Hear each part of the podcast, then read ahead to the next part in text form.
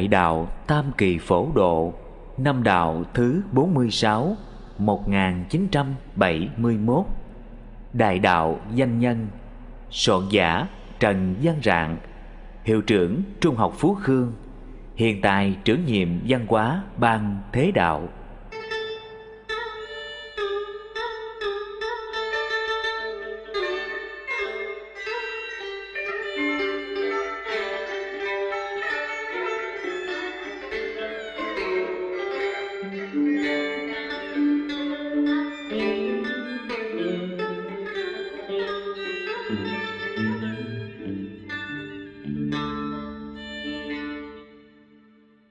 Lời giới thiệu của Ngài Cải Trạng, xử lý thường vụ văn phòng trưởng quản ban thế đạo.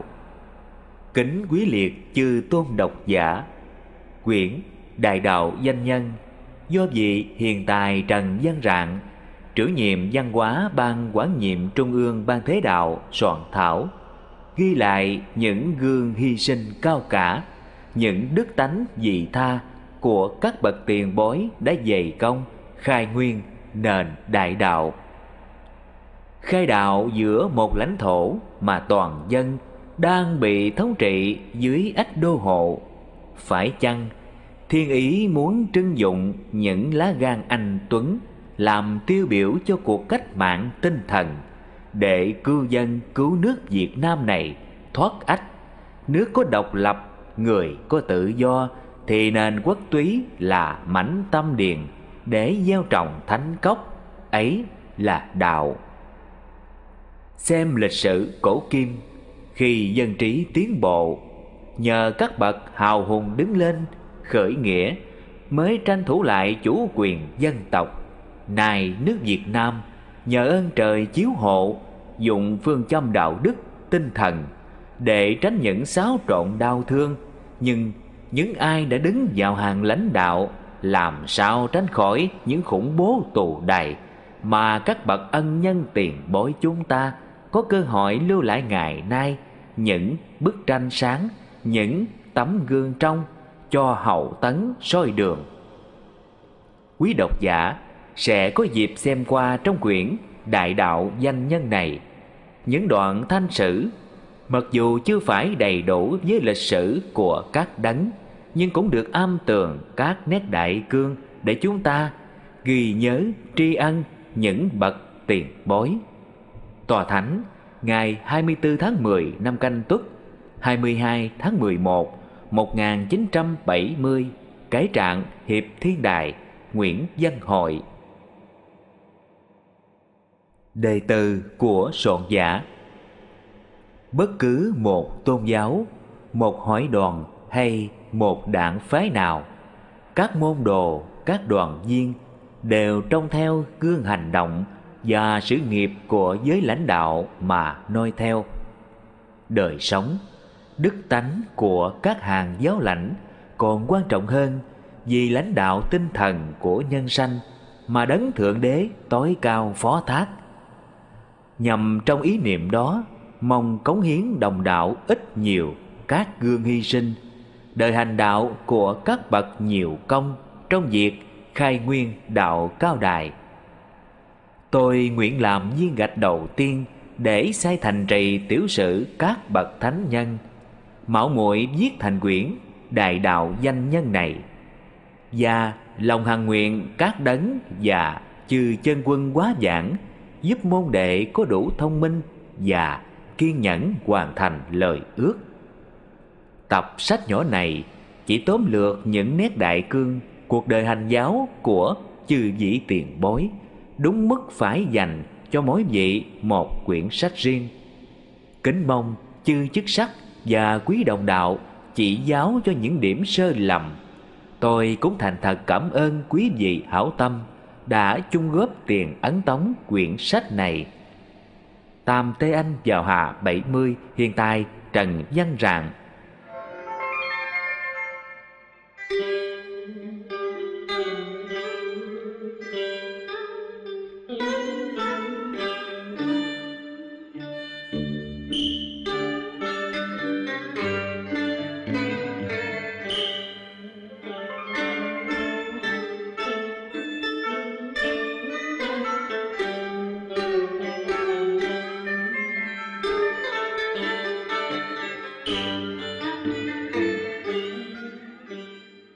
Đức Hộ Pháp Phạm Công Tắc.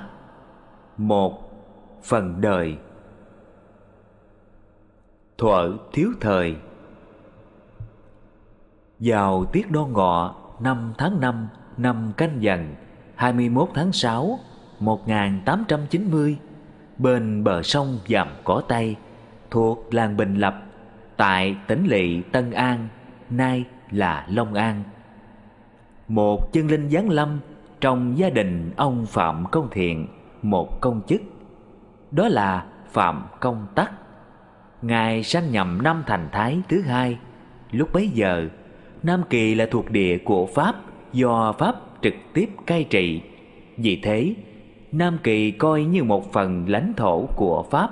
phủ thống đốc Nam Kỳ đặt tại Sài Gòn.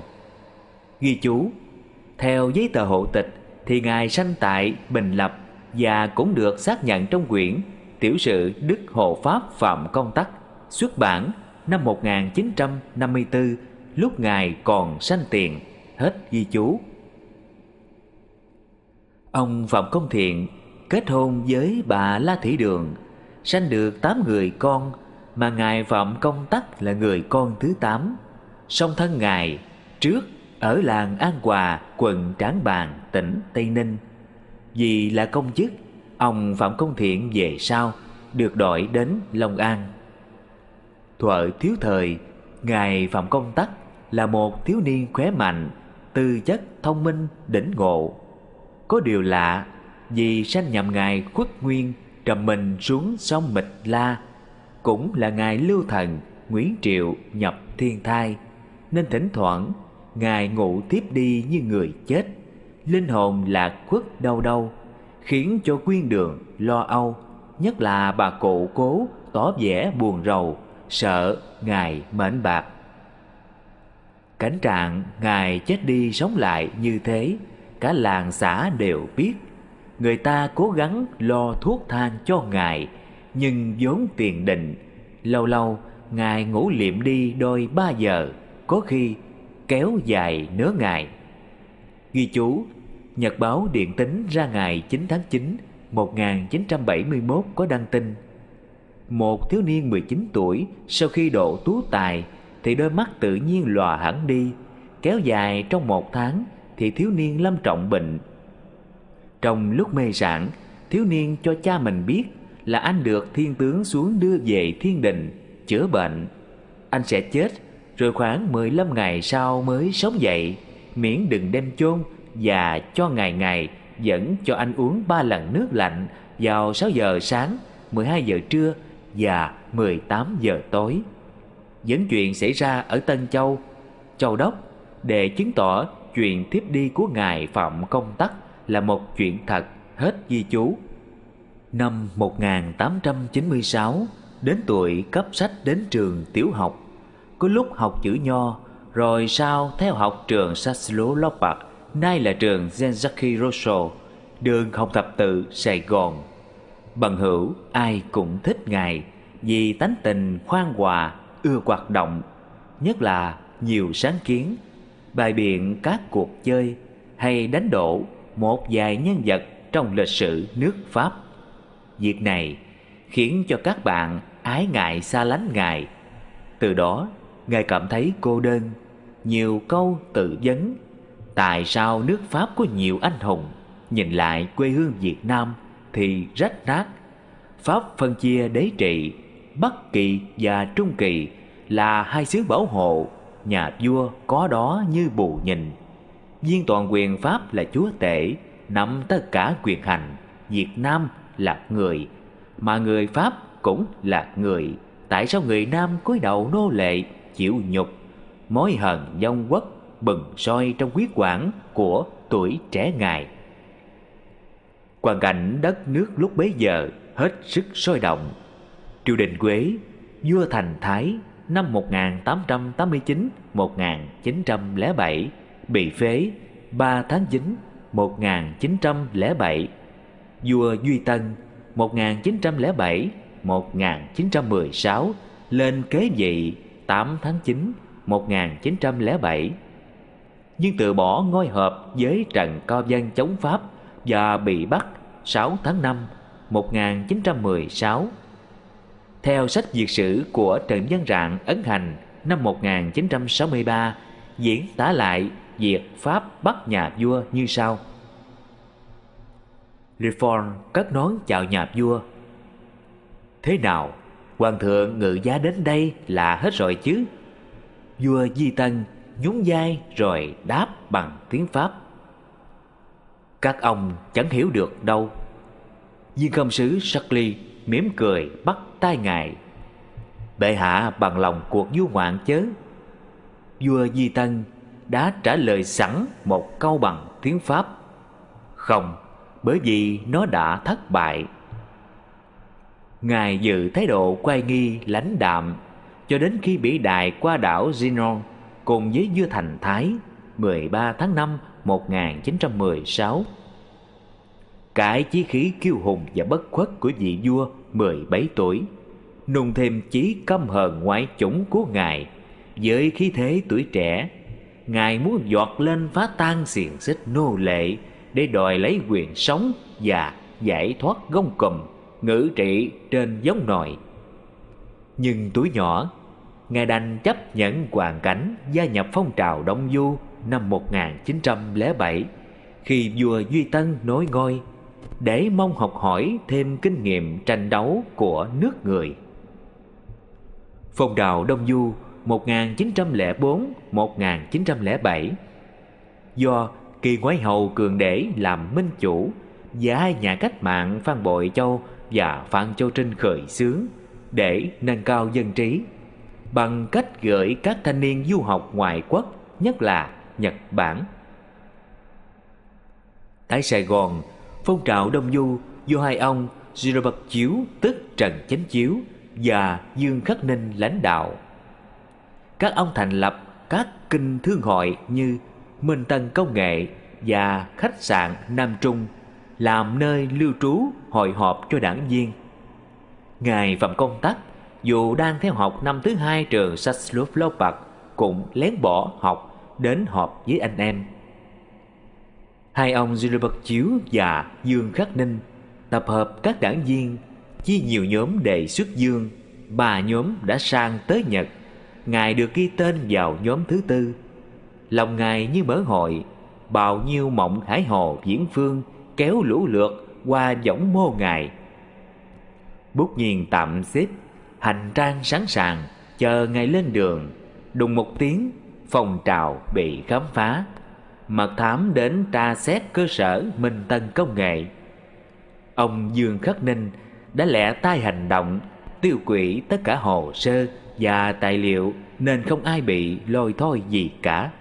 Tuy nhiên, mật thám dần chú ý, luôn theo dõi do xét các nhà lãnh đạo và chính ngài cũng bị chúng để ý và nhà trường lưu tâm buộc lòng ngài phải nghỉ học về làng An Quà, Tây Ninh tạm tránh sự dòm ngó của mật thám Pháp.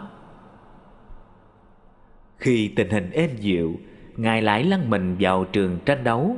Lần này, ngài hoạt động cẩn thận hơn, rồi tham gia viết báo như công luận La Losphili chuông rè của Nguyễn An Ninh, La Voix Libre tiếng nói tự do, nông cỏ mính đàn Lục tỉnh Tân Văn. Tờ lục tỉnh Tân Văn của ông Pierre Zantes Ông Gilbert Chiếu làm chủ bút. Ngài cộng tác thường xuyên với tờ này vì là đồng chí. Hơn nữa, ông Chiếu ngấm ngầm làm cơ quan tuyên truyền chống Pháp và kích động lòng yêu nước của nhân dân rất đắc lực. Các bài Thượng Bất Chánh Hạ Tắc Loạn đăng ngày 12 tháng 2 1907 Bài Dân tộc đoàn kết và thời đàm đăng ngày 23 tháng Giêng 1908 là những lời thẳng thắn cảnh cáo nhà cầm quyền Pháp khi ông Chiếu bị bắt. Tờ báo Đình Bản ngài lại về quê. Vì ảnh hưởng cách mạng và các tiên dương, về sau ngài lập báo quốc tự, bồn ba sang Nhật rước tro cường để, về Sài Gòn rước linh vị thành Thái và Duy Tân, đêm thờ nơi báo quốc tự gần chợ Long Qua. Ngoài ra, cơ quan thông tin cao đài sưu tầm và phổ biến các hình ảnh Phan Bồi Châu, Phan Chu Trinh, Nguyễn Thái Học. Tất cả sự việc đó để tấm lòng nuôi dưỡng ý chí các liệt sĩ bất khuất và di dưỡng gian bóng một thời của tuổi trẻ hào hùng. Âu cũng là thiên thơ dĩ định, mộng đông du không thành, bán bè cùng chí hướng, mỗi người một ngã. Ngài chẳng lẽ ngồi đây nhìn quê hương mỗi ngày thêm tan nát, hay chỉ biết làm bản cùng cây cỏ gió trăng, đêm rằm tháng giêng năm đinh mùi, ngài nhìn dần trăng hư ảo mà khẽ ngâm bài, nhân nguyệt vấn đáp. Rồi tâm thần dần dần tê mê theo cơn gió nhẹ rô. Khi mở mắt ra, ngài đã lạc đến thiên cung, rất có lợi cho cuộc hành đạo của ngài sau này. Thời trưởng thành Năm 1910, vì hoàn cảnh thanh bạch, Ngài vào làm thư ký Sở Thương Chánh Sài Gòn. Năm sau, lên 21 tuổi, Ngài dân lệnh mẫu thân, thành lập gia đình với bà Nguyễn Thị Nhiều, hạ sanh được ba người con. Hiện còn hai cô, Phạm Hồ Cầm và Phạm Hương Tranh. Bà Hương Nhiều, tức Nguyễn Thị Nhiều, đắc vị chánh phối sư, chưởng quản nữ phái Phước Thiện và cô Hương Tranh, thọ phong giáo sư là một phẩm chức sắc trong cao đài giáo. Đời sống công chức không làm cho ngài thích thú, còn nếp sống gia đình đều đều buồn chán, không trói buộc được ngài. Ngài đam ra mê lý tưởng hướng đạo, làm những việc thiện hàng ngày để giúp đỡ những kẻ cô đơn xung quanh. Ngài giàu tình thương đời, nhất là những kẻ cô đơn trụy lạc Ngài đã làm một cử chỉ rất ý nghĩa Đang làm công chức sợ thương chánh Đồng tiền chẳng được dồi dào chi lắm Vậy mà Ngài dám giai nợ Đặng giải phóng một đoàn nhi nữ Ra khỏi chốn thanh lâu Cho họ thoát vòng nhục nhã Được trở về đời sống lương thiện Hưởng hạnh phúc gia đình Theo tiểu sử hộ Pháp Phạm Công Tắc ấn hành năm 1954 Người Pháp thấy Ngài có hành động khác thường. Họ liệt Ngài vào hàng có tâm quyết, nên họ tìm cách đổi Ngài đi cái nhum hậu giang. Sau đó đổi ra quy nhân trung phần. Rốt cùng lại đổi về Sài Gòn, để rồi những ngày sẽ tới, Ngài hiến trọn cuộc đời cho đạo Pháp. Ngộ đạo vào năm Ất Sửu 1925 để tìm hiểu quyền di và bí mật thiên liêng. Đức Ngài cùng quý ông Cao Quỳnh Cư, Cao Hoài Sang, Cao Quỳnh Diêu họp nhau xây bàn tại nhà ông Sang gần chợ Thái Bình. Dông linh nhập bàn đầu tiên là cụ Cao Quỳnh Tuân, thân sinh của ông Cao Quỳnh Cư, cho một bài thi bát cú thất ngôn. Trong các chân linh giáng xuống cho thi phú có một vị không chịu xưng tên mà chỉ cho ba chữ a á ớ xin xem đại đạo sử cương cùng tác giả. Hai phần đạo.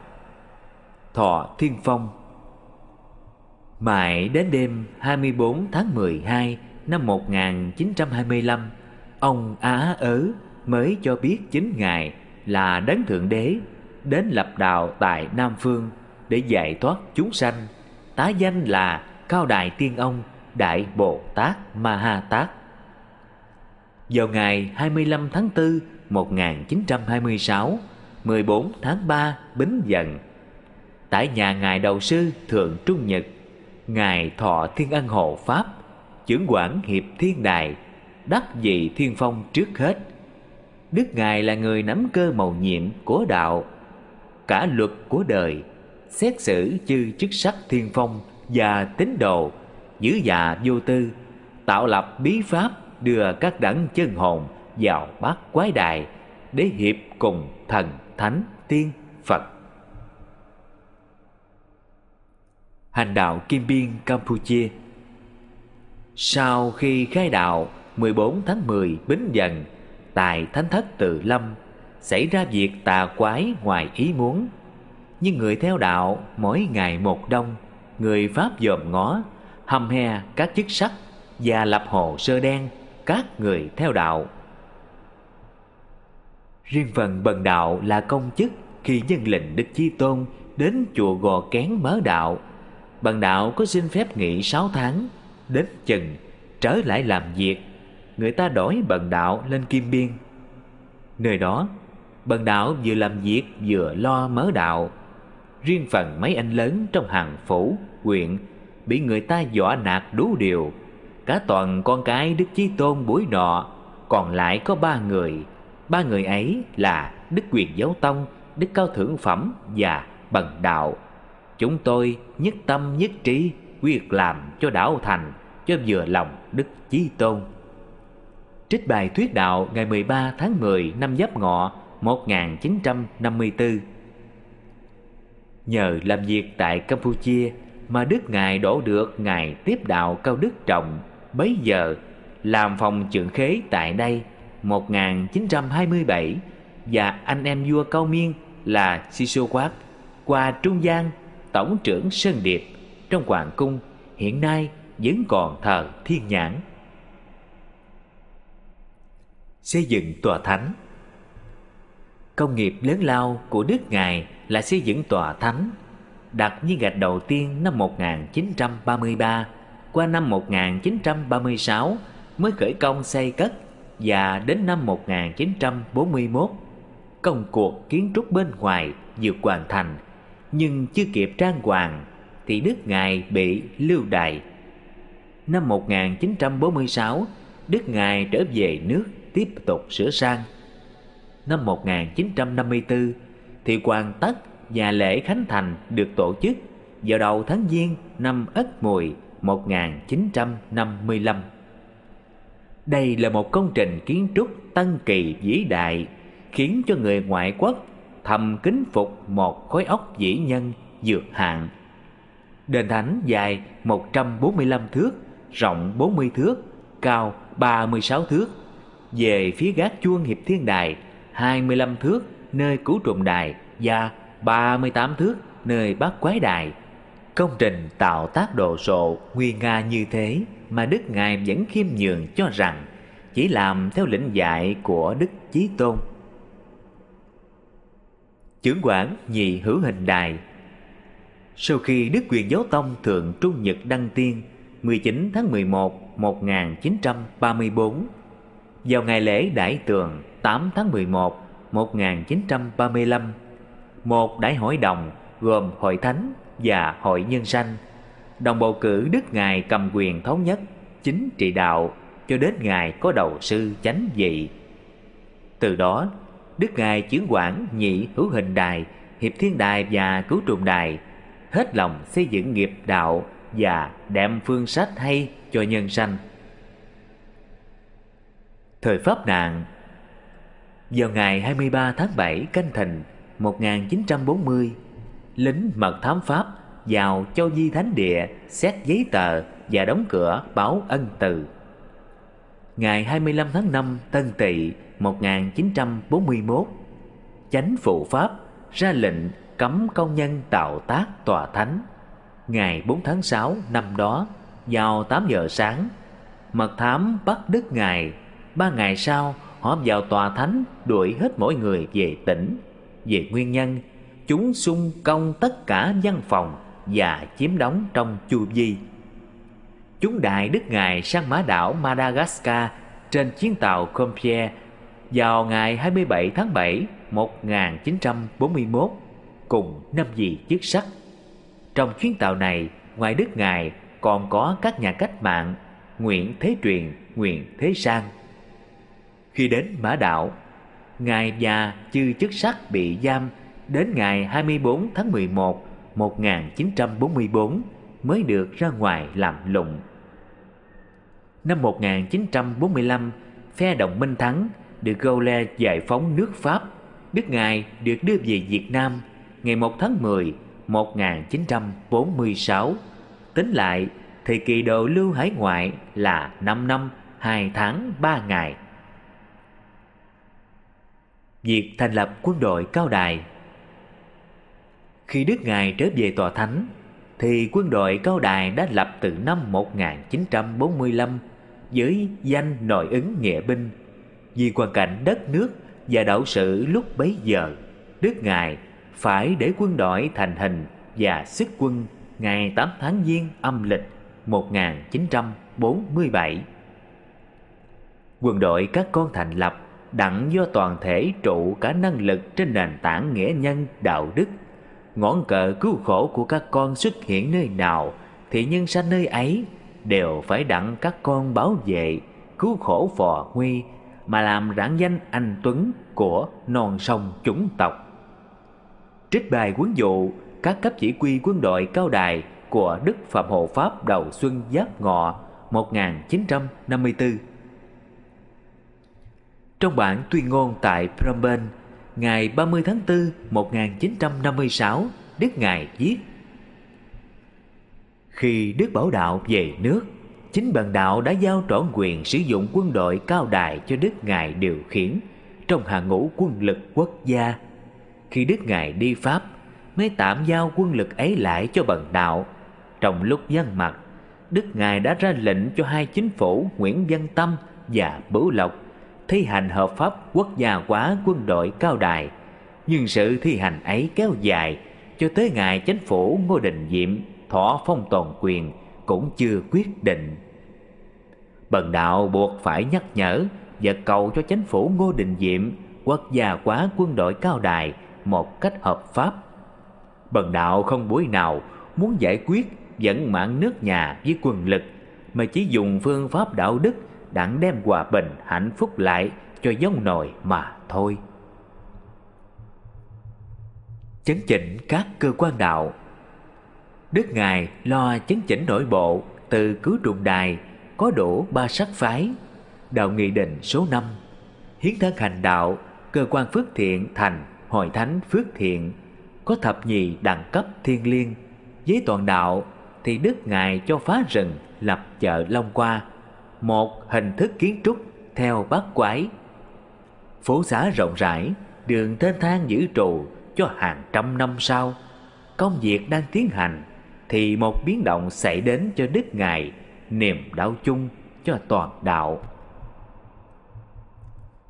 Trên đất khách Vào đầu tháng 8 năm Ất Mùi 1955, vị Tổng tư lệnh quân đội Cao Đài khi được quốc gia quá ra lệnh thành lập ban thanh trừng, bắt nhiều đạo hữu giam cầm.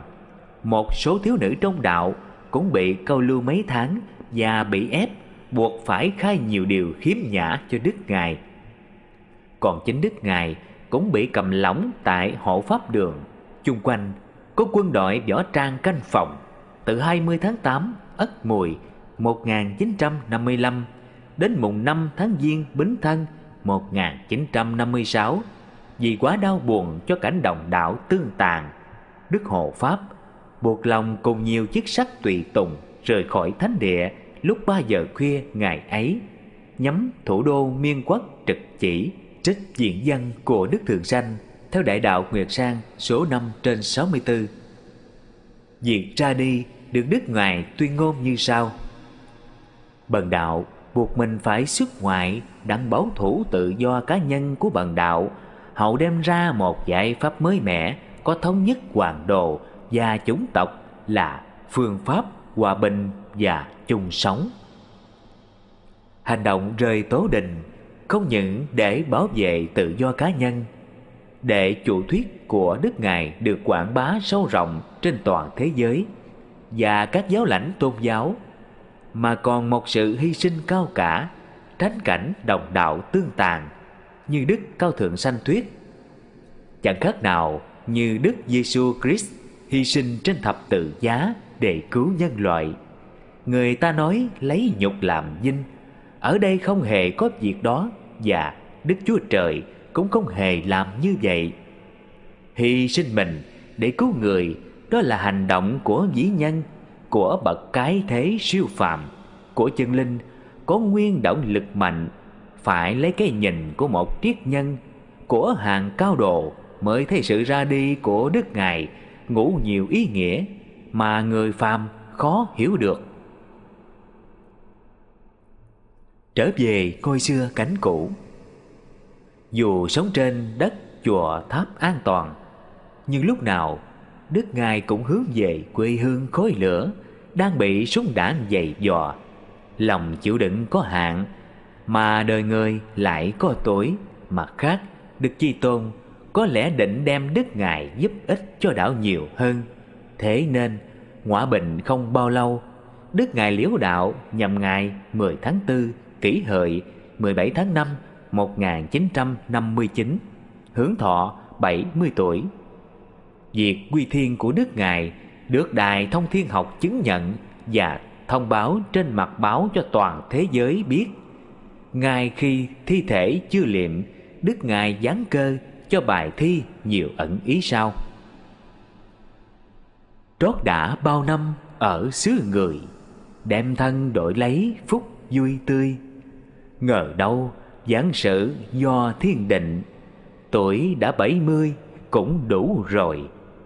Nhớ tiếc sức phạm, thừa chống chổi, buồn nhìn cõi đạo luống chơi dơi rồi đây ai đến cầm chân pháp, tô điểm non sông đạo lẫn đời.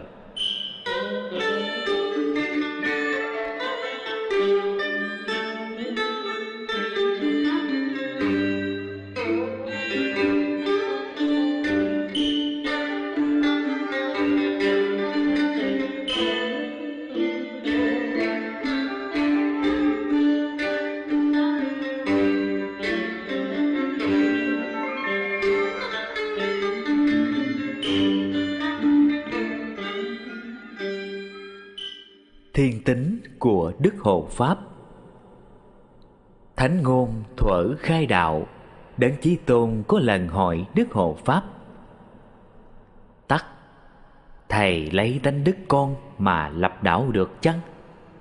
Xem vậy, tánh đức của Đức Ngài thật quan trọng tác dụng trong nền tân tôn giáo.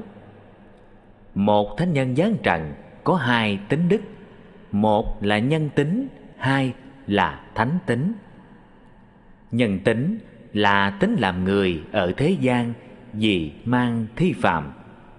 Thánh tính là tính thiên định cho chân linh khi lâm phạm. Dù đức kitô cũng phải mang hai tính đức đó, nên ngài ba lần bị quỷ sa tăng thử thách mới đạt đạo. Nếu không có nhân tính mà chỉ có thiên tính của trời thì quỷ vô thường làm sao dám bén mạng tới. Trường hợp Đức Hộ Pháp cũng vậy, vì mang thi phàm mà phải chịu bao nhiêu thử thách để xứng đáng trở về ngồi xưa cảnh cũ. Nhân tính của Đức Ngài phản phất nhiều hương vị hiền triết của Thánh Ganhi, Socrates, Kitô, Khổng Tử, Nostradamus bởi Đức Ngài đã nghiên cứu về đời sống của các bậc siêu nhiên vũ trụ này, bằng chứng là lúc còn sanh tiền. Ngoài lịch kỷ niệm đạo, Đức Ngài còn cho thiết lễ kỷ niệm các vị trên. Do đó, vô hình trung con người của Đức Ngài được chung đúc qua các thánh chất đó trở thành bát tính sau. Một, Hy sinh thân thế và chịu đựng tù đầy mưu tìm hạnh phúc nhân sanh. Đức tính đầu tiên của đức phạm hộ pháp là hy sinh và chịu đựng. Hy sinh một người để cứu trăm họ, chịu đựng một mình để cứu vớt lấy sinh linh. Đó là gương hy sinh và chịu đựng của bậc thánh nhân. Về điểm này, đức tính của đức ngài phản phất tư chất của thánh Gandhi 1869 1946 Thánh Cam Địa sinh ra đời thì nước Ấn dưới sự đô hộ của người Anh. Ngài theo học trường Anh độ tiến sĩ luật khoa nhưng chống lại sự áp bức của người Anh. Đến Thế chiến thứ nhất 1914-1918 Trước lời hứa hẹn của chính phủ Anh Gandhi hô hào đồng bào đầu quân giúp chính quốc khi chiến tranh kết liễu, anh quên lời hứa. Gandhi đứng ra lãnh đạo phong trào quốc gia Ấn, đề ra chính sách bất bạo động, bất hợp tác, Năm 1919, Anh ban bố hiến chương Ấn Độ. Dân Ấn bất mãn theo Gandhi chống Anh. Gandhi bị hạ nhục từ tháng 3 1922 tới tháng 2 1924. Cuối cùng, Gandhi bị bọn quá khích ám sát chết, và đất nước vẫn còn chia ấn hồi. Cuộc đời Đức Phạm Hộ Pháp cũng hạ sanh lúc thời Pháp thuộc và chống Pháp. Đến Thế chiến thứ hai 1939-1945 Theo lời hứa của chính phủ Pháp, Đức Ngài kêu gọi toàn đảo đầu quân giúp Pháp Và cũng bị Pháp cầm tù ở Mã Đảo 1941-1946 trên 5 năm. Điều phi thường là cả nhĩ vị, Không ai giữ địa vị cao trọng nào trong chính phủ, Và cũng không là chính khách nắm vận mệnh quốc gia. Gandhi nói, Tất cả những nhà tôn giáo mà tôi gặp Đều là những nhà chính trị gia trá hình. Tuy nhiên, tôi là người mang lớp áo chính trị, Nhưng là một nhà tôn giáo. Nhờ lòng tin vào tôn giáo, Đã thúc giục ông nhận lấy hoạt động chính trị. Biết hy sinh và hy sinh đúng lúc là một việc hết sức khó.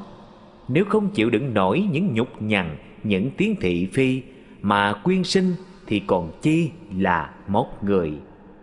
Trên năm năm chịu đựng ở Má Đảo mấy tháng bị thanh trừng 1956 nhục nhằn nơi hộ pháp đường nếu không là bậc thánh nhân, vì sự liêm sĩ nhất thời, không liệu trước gỡ rối được thế tình, thì danh dự của một người dù muốn hay không cũng không bị sức mẻ. Chủ thuyết của thánh Gandhi như quan niệm về quốc gia của Đức Phạm Hộ Pháp. Chủ nghĩa quốc gia của chúng ta không thể làm hại quốc gia khác, cũng như chúng ta sẽ không phá hoại ai ngược lại không ai có thể phá hoại chúng ta. Đức ngài còn đi xa hơn phát quả một thế giới đại đồng không biên giới. Trong đó, mọi sắc dân, mọi tôn giáo sinh hoạt bình đẳng.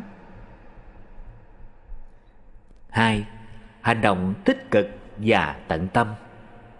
Đức tính thứ hai của đức phạm hộ pháp là hành động tích cực, hòa quyết đề xướng một việc nhất định phải đi đến kết quả tốt và nhất định vận dụng mọi kế hoạch để thực hiện cho kỳ được. Tìm việc chứ không đợi việc. Nếu không có đức tính đó, thì chắc tòa thánh xây dựng không xong, không tiền, không vật liệu mà con thở phải trường chai tuyệt dục, thì thứ hỏi không tận tâm và tích cực làm việc. Tố định đồ sổ kia làm sao hoàn thành. Thái độ tích cực này giống Theodore Roosevelt 1858-1919 Tổng thống Hoa Kỳ. Ông là một người tích cực, hoạt động không ngừng và ăn nói hoạt bát. Một người thở đúc hình dung từ chua chát. Ông có ý kiến trong hầu hết các vấn đề trên mọi địa hạt Và diễn tả với khí phách như thác lũ. Đức Phạm Hộ Pháp giống Roosevelt ở chỗ tích cực và phê kiến trong mọi vấn đề. Sự kiện này ai có đọc tập? Lời phê của Đức Phạm Hộ Pháp thì rõ. Từ việc nhỏ như đắp đường đến việc chính trị đạo to lớn, nơi nào cũng có đức ngài ghé mắt. Nhưng khác hơn Roosevelt là không bao giờ dùng ngôn từ chua chát.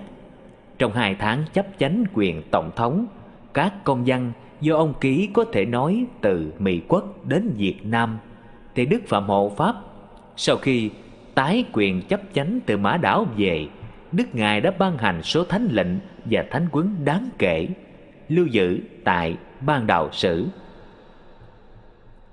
3. Ốc sáng tạo quyền bí Một tôn giáo có hai chánh pháp, thể pháp và bí pháp. Thể pháp là hình thể bề ngoài, còn bí pháp là quyền nhiễm thiên liêng bên trong. Thiếu một trong hai phép đó thì không là tôn giáo. Đặng chi tôn lập đạo cứ trên tính đức của đức phạm hộ pháp thì ngài cũng giao bí pháp đại đạo tam kỳ phổ độ nơi tai hộ pháp. Vào năm 1948, Đức Ngài đã bỏ ra thời gian khá dài để giảng về bí pháp của đạo được các ký tốc viên ghi chép và in thành tập. Ngoài ra, Đức Ngài còn tuyên bố nhiều yếu ngôn quan trọng về nền đạo như về chính trị Việt Nam và thế giới. Những tài liệu tán mạng và có thể thu thập thành sấm đại đạo. Tác giả kêu gọi những tín hữu biết hoặc giữ những tài liệu này xin liên lạc với nhóm văn hóa đại đạo để hầu làm sáng đường lối của Đức Ngài. Tập tài liệu này nếu thành hình chẳng thua gì sấm trắng trình của Đức Thanh Sơn Đạo Sĩ Nguyễn Bỉnh Khiêm hoặc tập Centuries của Nostradamus 1503-1566 nhà tiên tri nước Pháp thế kỷ 16. Đức Ngài nắm giữ bí nhiệm các kiến trúc xây các tòa thánh, thánh thất, báo ân từ, điển thờ Phật mẫu. Những chi phái đã chấp nhận giáo lý đại đạo cũng không thể phủ nhận về hình thể, các thể thức kiến trúc. Chưa kể đến, đạo cao đài được phổ quát và truyền bá trong dân chúng là do cặp cơ cao thượng phẩm và phạm công tắc đã phong thánh tất cả những tướng suý, những tông đồ đầu tiên của nền đại đạo. Rồi từ đó, vì lý do này hoặc lý do khác, các tông đồ đó lập hội thánh riêng, nhưng không thể chối bỏ tăng luật và pháp chánh truyền, cũng do nơi cặp cơ này viết ra và cũng chính Đức Phạm Hộ Pháp được lệnh ơn trên chú giải. Bí pháp đại đạo có đâu là một trò đùa, tặng ai thì tặng, ban ai thì ban, mà phải xứng đáng địa vị cao trọng giữ mình thanh cao trong sạch. Đặng Chi Tôn đã giáng dạy Thà làm một tín đồ trọn nhiệm còn hơn mũ cao áo rộng mà phạm luật thiên điều. 4.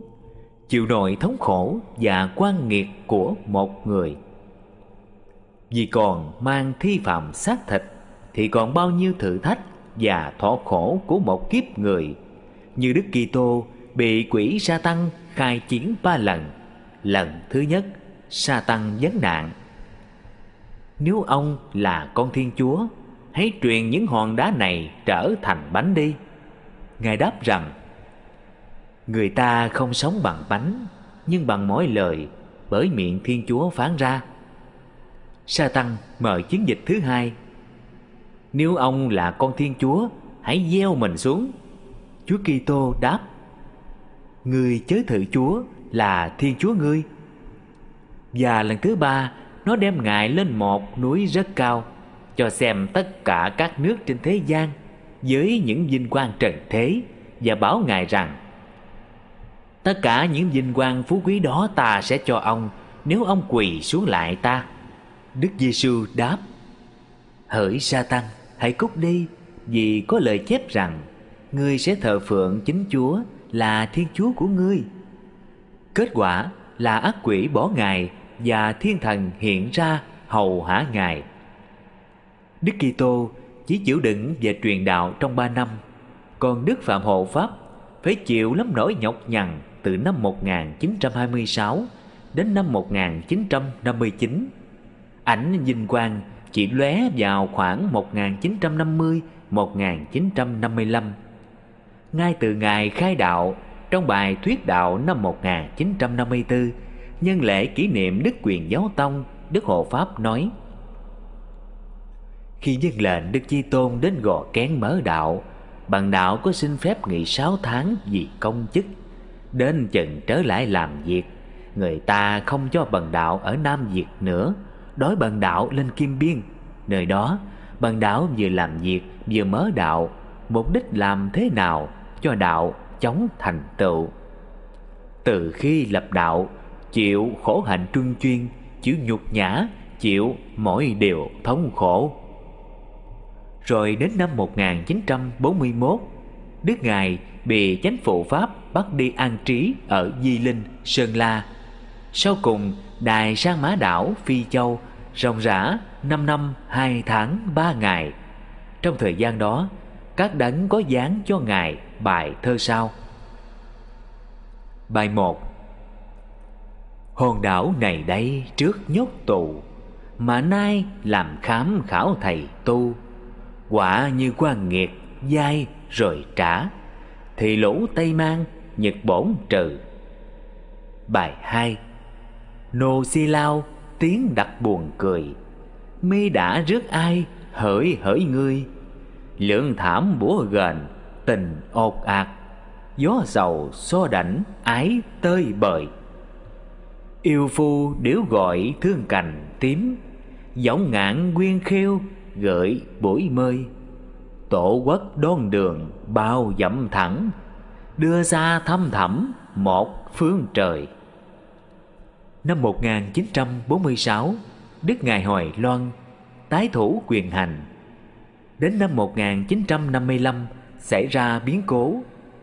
Số là đầu tháng 8 năm Ất Mùi 1955 vị tổng tư lệnh quân đội cao đài do chính tay Đức Hộ Pháp thành lập. Khi đã được quốc gia quá, ra lệnh lập ban thanh trừng bắt nhiều đạo hữu giam cầm. Một số thiếu nữ trong đạo cũng bị câu lưu mấy tháng và bị ép buộc phải khai nhiều điều khiếm nhã cho đức ngài. Còn chính đức ngài cũng bị cầm tại hộ pháp đường, chung quanh có quân đội võ trang canh phòng từ 20 tháng 8 năm Ất Mùi 1955 đến mùng 5 tháng Giêng năm Bính Thân 1956. Thuyết đạo của Đức Cao Thượng Sanh đọc nhân ngày lễ Triệu Thiên của Đức Hộ Pháp năm 1964 trích theo Đại đạo Nguyệt Sang, số 5 trên 64. Việc trên, chẳng khác nào Juda bán Đức Giêsu cho bọn giáo trưởng cây phe một lãnh tụ tôn giáo mà bị chính tín đồ mình bêu xấu, thì thứ hỏi, đứng vị trí phạm nhân, thiếu độ lượng, có lẽ xảy ra điều gì khác hơn là tấm lòng đại độ phản tỉnh ra đi. Một đoàn hằng tâm lý hết sức cao nhã, nếu những ai còn chút lương tri, còn chút hương vị đạo đức, chắc chắn không khỏi tòa án lương tâm xét xử, còn được sống lâu thì càng dây dứt nhiều, càng tiếc một hành động dối dàng, dĩ kỷ, quên hẳn nghiệp đạo chung, quên hẳn vĩ đại diện tôn giáo mà bao nhiêu tín hữu đang thờ kính.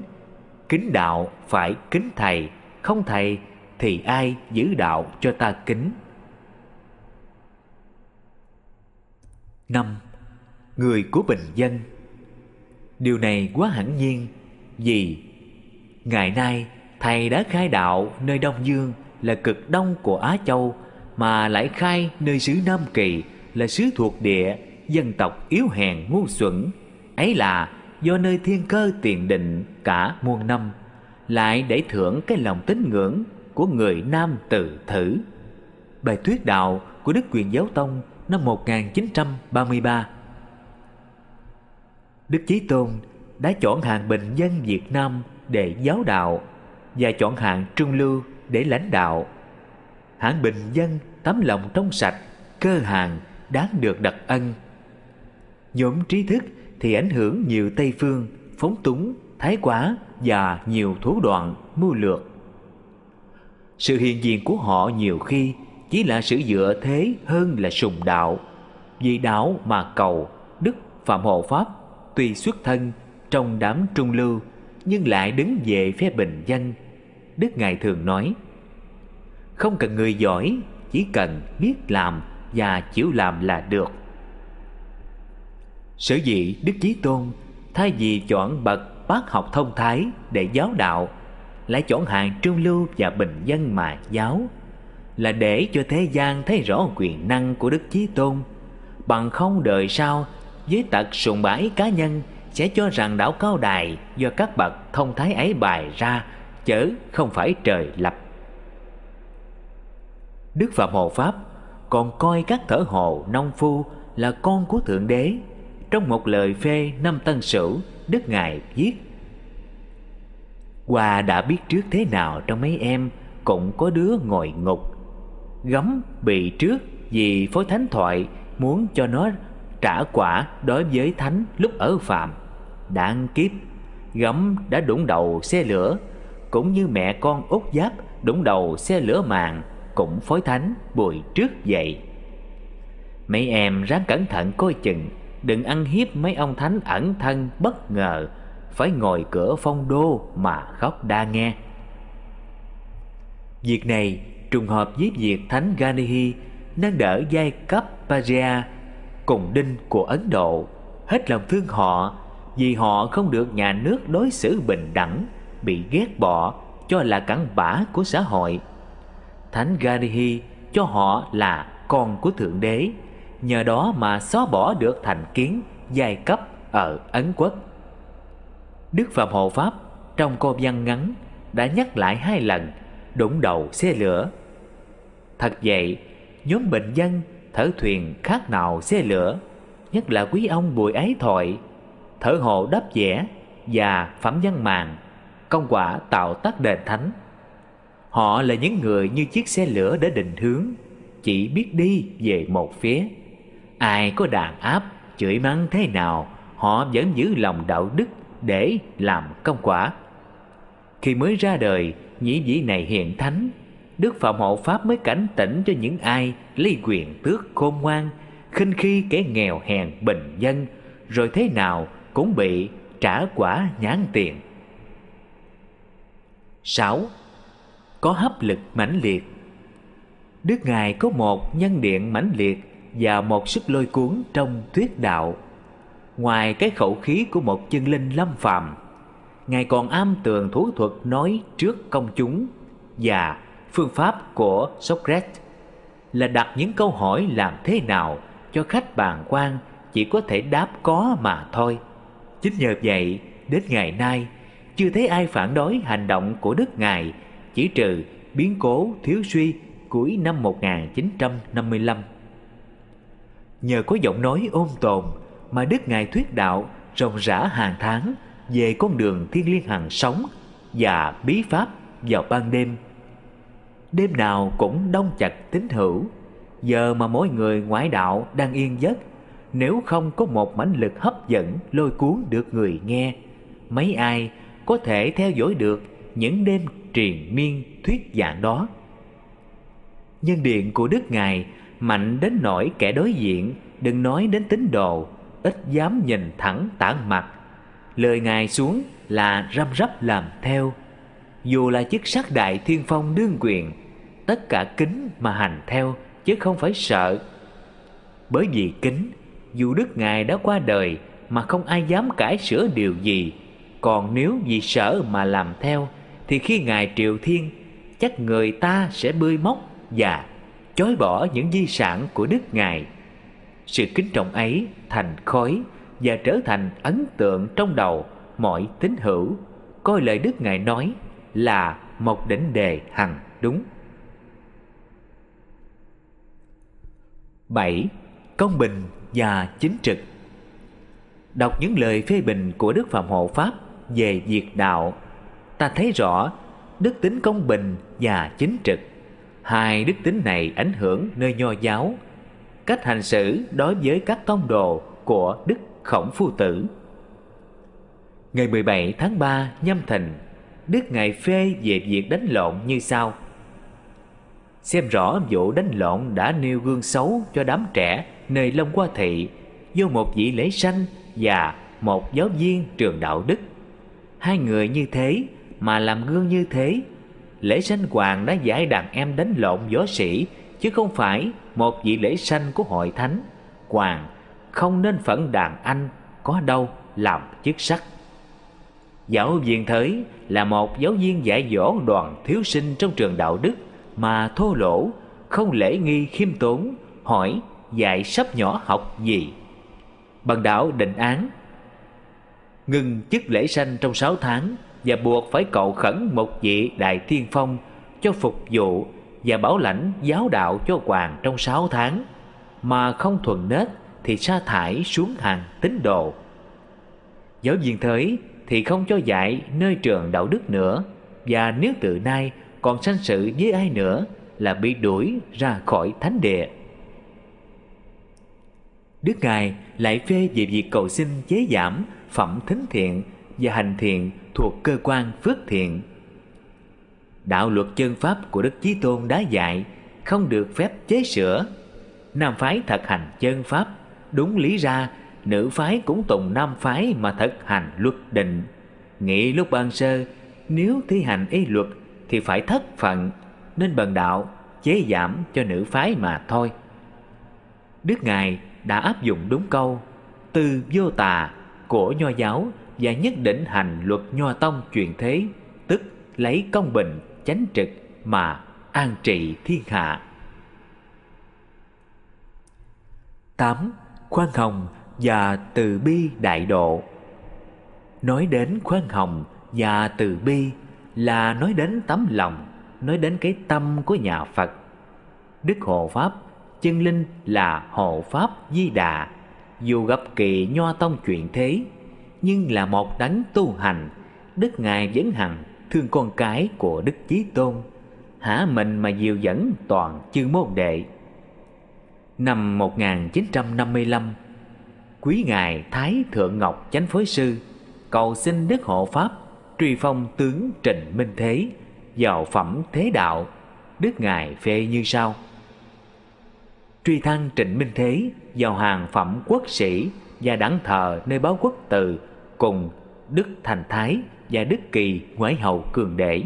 Xem vậy, không những phong tặng phẩm vị quốc sĩ đầu tiên thế đạo mà còn đặt ăn cho thời chung các vị dương thì rõ lòng yêu mến người chiến sĩ của Đức Ngài như thế nào.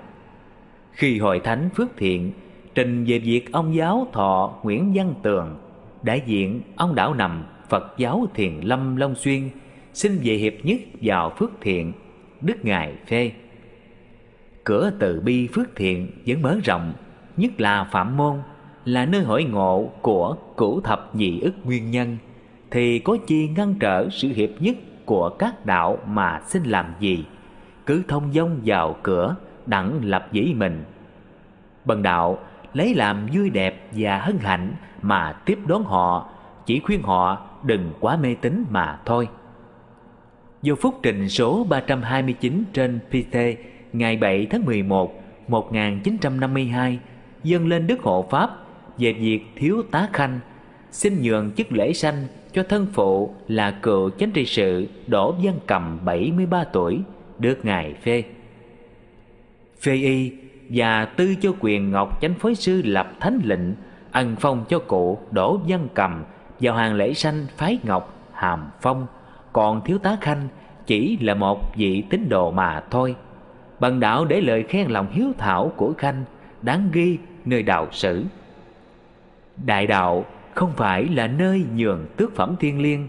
Đây là trường hợp biệt lệ thứ nhất, Cố Cầm đã là cựu chánh trị sự, tức đủ điều kiện lên lễ sanh. Thứ hai, cụ đã 73 tuổi, không biết thăng thiên lúc nào, có thể không đợi hội nhân sanh phản xét kịp.